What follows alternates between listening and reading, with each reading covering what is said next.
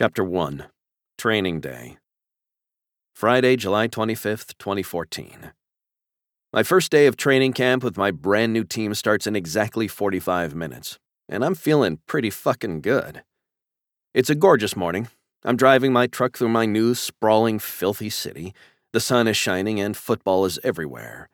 God bless America. A giant billboard for the team just inside the city limits. The wall of an old brick building painted with the team's faded logo.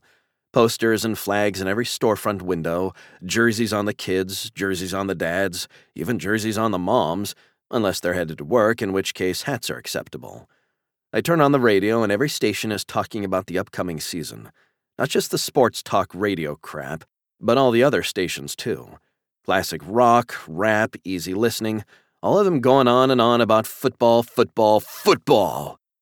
And I'm feeling like what I do matters, like I'm to be part of something big, something bigger than any single player, fan, or coach, something meaningful, something important. I see the football everywhere, and I feel like I'm somebody. I pull my truck into the parking lot at my new team's complex. It's 8:45 a.m. I'm right on time. I open my door and step out, all six feet three inches and 279 pounds of me. I look around and what I see makes me feel even bigger, even better. It's massive. Offices, courtyards, conference halls, indoor training facility, practice field.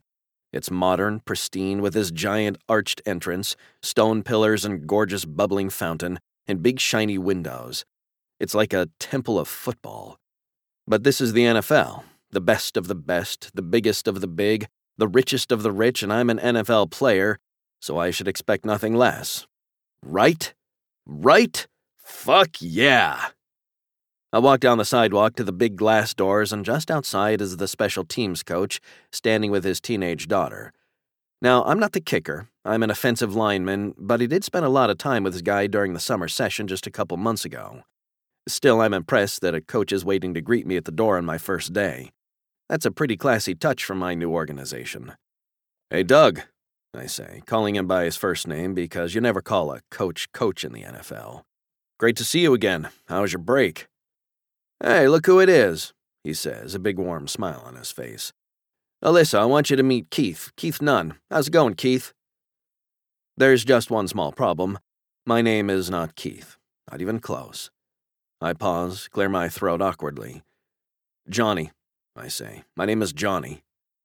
Doug's gigantic tooth filled grin vanishes instantly.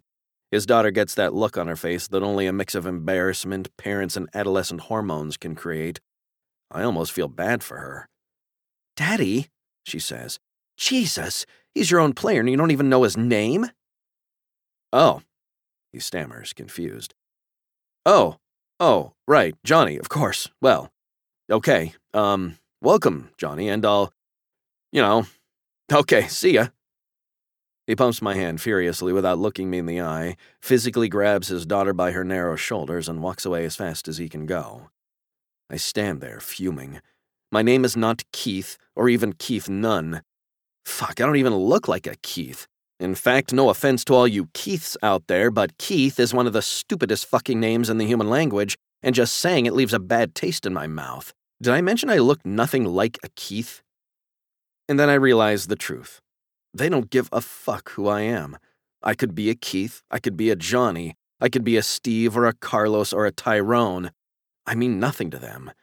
I'm an NFL player, so I should expect nothing less.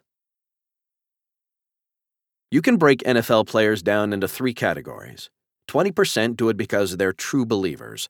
They're smart enough to do something else if they wanted, and the money is nice and all, but really they just love football. They love it, they live it, they believe in it, it's their creed. They would be nothing without it. Hell, they'd probably pay the league to play if they had to. These guys are obviously psychotic. Gronk is the most obvious prototype here, but you also got a lot of your star quarterbacks like Peyton Manning or Brett Favre, people who fear life after football so much that they stay in the game way too long. 30% of them do it just for the money, so they could do something else sales, desk jockey, accountant, whatever but they play football because the money is just so damn good. And it is good.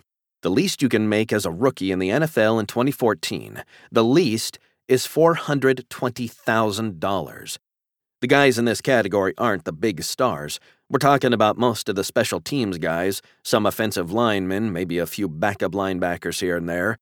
I could tell you names, but trust me, you wouldn't have a clue who they are, and they like it that way.